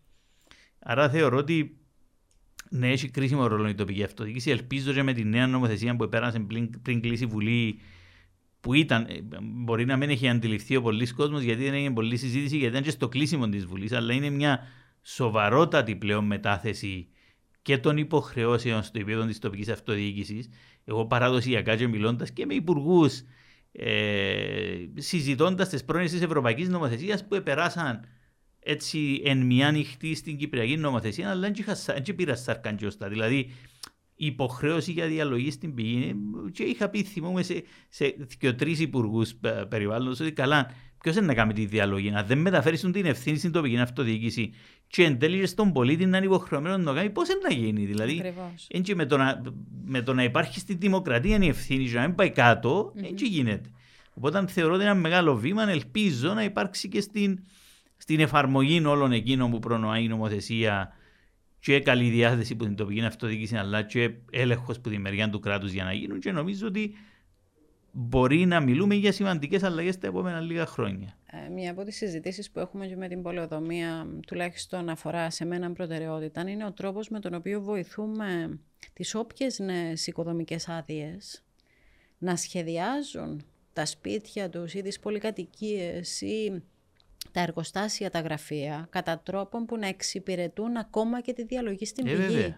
Γιατί αν δεν υπάρχουν οι κατάλληλοι χώροι, αν για παράδειγμα πάνω από τον νεροχύτη μας στο σπίτι έχουμε ε, σημεία από τα οποία μπορούμε την ώρα που λειτουργούμε να αφήνουμε ε. τα απόβλητα μας Ή αν έχουμε πάρει έναν κάλαθο που μας οδηγά στον έναν κάλαθο. Ακριβώς. Ε, να μπορούμε πρακτικά αυτονόητα να κινούμαστε προς αυτήν την κατεύθυνση και να είναι ζήτημα το οποίο εάν δεν υπάρχει στο σπίτι σου δεν μπορείς να λάβεις και άδεια για να το χτίσεις γιατί από τη στιγμή που είναι πολιτική προτεραιότητα, από τη στιγμή που είναι προτεραιότητα της Ευρωπαϊκής Επιτροπής θα πρέπει και σχεδιαστικά και σε επίπεδο αδειοδότηση να υποχρεούνται. Ε, πάει στο οριζόντιο που λέμε πριν, ναι, ότι αφορά όλους. Σε όλη τη διαδικασία, αν είμαι στα θέματα, ας το πούμε, της ανακύκλωσης ε, έτσι πιο ενεργά από το 5, ε, ένας Δήμος, δεν χρειάζεται να πω ονόματα, ένας Δήμος από την αρχή, μόλις ξεκινήσαν τα προγράμματα, ε, από μόνος του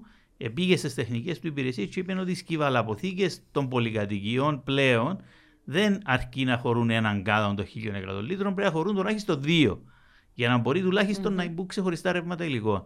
Τούτον το απλό ε, θα έπρεπε να έχει γίνει σε όλους. Δηλαδή να είναι ένα φιρμάνι ότι α, α, αλλάσουμε τον το σχεδιασμό. Ναι. Ε, όπως έγινε ο, με τα φωτοβολταϊκά. Ναι, όπως και στην κουζίνα. Δηλαδή, ναι. ενώ σχεδιάζουμε την κουζίνα να έχει έναν κάδο κάτω από το νεροχύτη, ε, ναι, η έννοια του να τα πετάξεις όλα σε έναν καλάθο είναι να είναι πιο προφανή γιατί έτσι τα σχεδιάζουν. Ή ακόμα και σε μια πολυκατοικία που είναι πάντα πρόβλημα συζητώντας με τον κόσμο του πού είναι ο κάδος ή ποιος έχει τον κάδο ή πόσο κοντά είναι ή πόσο μακριά. Έτσι πώ θα ήταν για παράδειγμα όπως υπάρχει το κλιμακοστάσιο για τη θέρμανση, να υπάρχει ένας κοινός χώρος για τη διαχείριση των, των αποβλήτων της πολυκατοικίας να τον χρησιμοποιούν όλοι οι ένοικοι. Που θα ήταν και πολλά πιο λογικό με τις κλιματολογικέ συνθήκε που έχουμε. Ακριβώς. Ε, αν δει κάποιος τις ορισμένες πόλεις στην Ευρώπη, για παράδειγμα στο Βέλγιο κτλ., στο χτίσιμο ένας χώρος ακριβώς στο χώρο των αποθηκών είναι ο χώρος των αποβλήτων. Και έχει ο καθένας των κάτω του μέσα σε ίδιο τον χώρο. Όταν το συνεργείο μπορεί να έρθει για τη συλλογή, θα πρέπει να πάει να ανοίξει, να φέρει τους κάτω για να κάνει τη συλλογή. Θέλω να πω ότι Όντως πρέπει να μπουν όλα σε μια σειρά για να μπορέσουν κάποια πράγματα να λειτουργήσουν. Φυσικά, τούτον, ε, επειδή υπάρχει και ο κίνδυνος, και εγώ πολλές φορές ότι ξέρεις, επειδή δεν λειτουργούν όλα τέλεια, δεν κάνουμε τίποτε, ε, δεν είναι η λύση. Πρέπει να ξεκινήσεις να λύσεις προβλήματα και να πάεις παρακάτω. Είναι το ίδιο που συζητούσαμε και προηγουμένως για τον Ακάμα, που δεν μπορούμε με το φόβο ότι κάτι να μην κάνουμε θα τίποτε. συμβεί, να μην κάνουμε τίποτε. Θα πρέπει να εντοπίσουμε εκείνο που βρίσκουμε σαν προβληματικό σημείο και εκείνο να αντιμετωπίσουμε. Και βλέπω το σε πάρα πολλές περιπτώσεις να συμβαίνει στην Κύπρο που προκειμένου από φόβο μήπως γίνει κάτι άλλο, να σταματούμε ολόκληρες προσπάθειες να μην, να μην το αφήνουμε καν να ξεκινήσει για να δούμε τον τρόπο με τον οποίο θα λειτουργήσει και να το σταματήσουμε εκεί και όπου θα δούμε ότι τα πράγματα δεν βαίνουν στην ορθή κατεύθυνση. Ε, να φοβούμαστε ότι ξέρεις τούτο να δημιουργήσει άλλα προβλήματα, άρα μην το κάνεις, ναι. που δεν πρόκειται να ναι. αλλάξει τίποτε αν πάμε με την τακτική. Εγώ, όταν έγινε η πρώτη συζήτηση από το Δήμο της Αγλαντζιάς για το πληρώνω στον πετό, ε, ε, ε, πήρε με τηλέφωνο ο τότε Δήμαρχος, ο νυν Υπουργός ε, Αμυνά, για να μου πει ότι ξέρεις, θέλω να κάνω πληρώνω, το πληρώνω στον πετό και θέλω να έρθει να συζητήσουμε. Και του είπα πριν να πούμε ότι να προχωρήσεις να το κάνεις, πρέπει να, να κουβεντιάσουμε λίγο. Και έτσι που θέλω να κουβεντιάσω είναι να, να καταλάβω πραγματικά αν είχε την πολιτική βούληση και, και την αντίληψη των προβλημάτων που θα υπήρχαν και το σθένος για να τα, να τα αντιμετωπίσει. Διότι ε, ξεκάθαρο όταν να κάνεις μια τέτοια Προς αλλαγή. τιμήν τους, όλοι τους, Όχι, ναι, όταν, όταν συζήτησα, εντάξει, ήξερα ο- ότι και στον μηχανισμό του Δήμου ο Δημοτικός Γραμματέας, επειδή είχαμε από παλιά ε, συνεργαστεί και για επίσης τα, για τα εξαιρετικός, θέματα. ε, ε, έχει αποχωρήσει φυσικά. Ε, είπα ότι είναι το πρώτο θύμα της, ε, της ε, αναδιάρθρωσης τοπικής αυτοδιοίκησης, νομίζω. να το ευχηθούμε κάθε επιτυχία. Ναι, όπως και να οπωσδήποτε, έχει. οπωσδήποτε. Το έχουμε ευχηθεί κάθε επιτυχία. Νομίζω ότι είναι δεδομένη λόγω του ότι ξέρουμε τον άνθρωπο. Αλλά, εν πάση περιπτώσει, ήταν αποφασισμένοι ε, να προχωρήσουν. Αλλά το να υπάρχει και η πολιτική βούληση και, και η, ε, η θέληση να αντιμετωπίσεις τα αντιδράσεις και τα προβλήματα που θα υπάρξουν. Γιατί από τη στιγμή που αλλάζεις κάτι, σίγουρα επηρεάζονται πράγματα, αλλά Βέβαια. κάποιοι θα αντιδράσουν. Βέβαια. Αν δεν τα Κάθε- αντιμετωπίσει. Κάθε αλλαγή. Βέβαια, βέβαια. Φέρνει Άρα να, αντιδράσεις. να μην σταματούμε την, την εξέλιξη και την αλλαγή φοβούμενοι τις όποιες αντιδράσεις, διότι μετά δεν κάνουμε τίποτε. Έτσι. Ε, και μιλώντας και για το πληρώνω όσο πετώ, είχα πει τελευταία ότι την ίδια δυσπιστία και τα ίδια ας πούμε αμφιβολίες ακούαμε και όταν ξεκινούσε η ανακύκλωση. Μα είναι δυνατόν ο Κυπραίος να διαχωρίζει, μα είναι δυνατόν ο Κυπραίος... Εντάξει, οκ. Ε, προφανώς είναι δυνατόν, φτάνει να δώσεις τις λύσεις, να δώσεις τις υποδομές, Βέβαια. να δώσεις τα σωστά κίνητρα, που, εμ- εκείνα που δεν έχουμε ακόμα και με το πληρώνω, με το ελπίζω να τα βελτιώσουμε. Ε, όταν, όταν κάνεις τη δουλειά που πρέπει, τότε ανταποκρίνεται και η κοινωνία. Εγώ νομίζω ότι σε πάρα πολλά. Η κοινωνία είναι πολλά πιο μπροστά από τους θεσμούς και το αποδεικνύει πολλές φορές. Ε, Βεβαίως θα πρέπει να κατανοήσουμε και σε επίπεδο κράτους και σε επίπεδο κοινωνίας ότι το κομμάτι τουλάχιστον της ανακύκλωσης θα πρέπει να είναι το τελευταίο Όχι, βέβαια, των σαφώς, επιλογών σαφώς, μας. η πρόληψη- Και το κομμάτι του πληρώνω όσον πετώ έχει να κάνει ακριβώς και με τον τρόπο με τον οποίο ελέγχω τα απόβλητα που παράγω. Ε, το Για πλήρων να πετώ παράγω- δουλεύει και για την να- πρόληψη. Για να πληρώνω λιγότερα. Ναι, βέβαια, βέβαια. Ε, ναι. Ε, απλά δημιουργά ε- εκείνη τη σύνδεση την οικονομική που λέμε πριν ότι είναι δύσκολη γιατί Ακριβώς. δημιουργά την άμεσα. Οπότε λες ναι, μα αγοράζω και πετάσω εκτός του ότι πληρώνω να τα αγοράσω, πληρώνω και για να τα πετάξω παραπάνω. Άρα ε, υπάρχει λόγος να ασχοληθώ. Έτσι. Το λοιπόν εξαιρετική κουβέντα, πήρε μας σε διάφορα. Ε, ε, πρέπει να κλείσουμε. Θα ήθελα έναν, το αισιόδοξο μήνυμα για να κλείσουμε ε, τη, τη συζήτησή μας. Ε, το αισιόδοξο μήνυμα από μένα θα ήταν να ξαναδούμε λίγο την Κύπρο μας, να συνειδητοποιήσουμε πόσο, πόσο είναι υπέροχος τόπος είναι, να δούμε όλοι μας πώς ε, έτσι συμβάλλουμε στην αποκατάσταση της σχέσης μας με τη φύση. Πολλές φορές νιώθω ότι μ, αντιλαμβανόμαστε ε, τη φύση σαν περίπου εκδρομικό χώρο που δεν είναι έτσι. Ε, η φύση υπάρχει και στις πόλεις, αγρία ζωή υπάρχει και στις πόλεις. Θα πρέπει λίγο να πάρουμε το χρόνο μας, να κάτσουμε λίγο αναπαυτικά σε έναν ωραίο μπαλκόνι, σε έναν ωραίο πάρκο, απλώς να θαυμάσουμε τη φύση, χωρίς να κάνουμε τίποτε άλλο.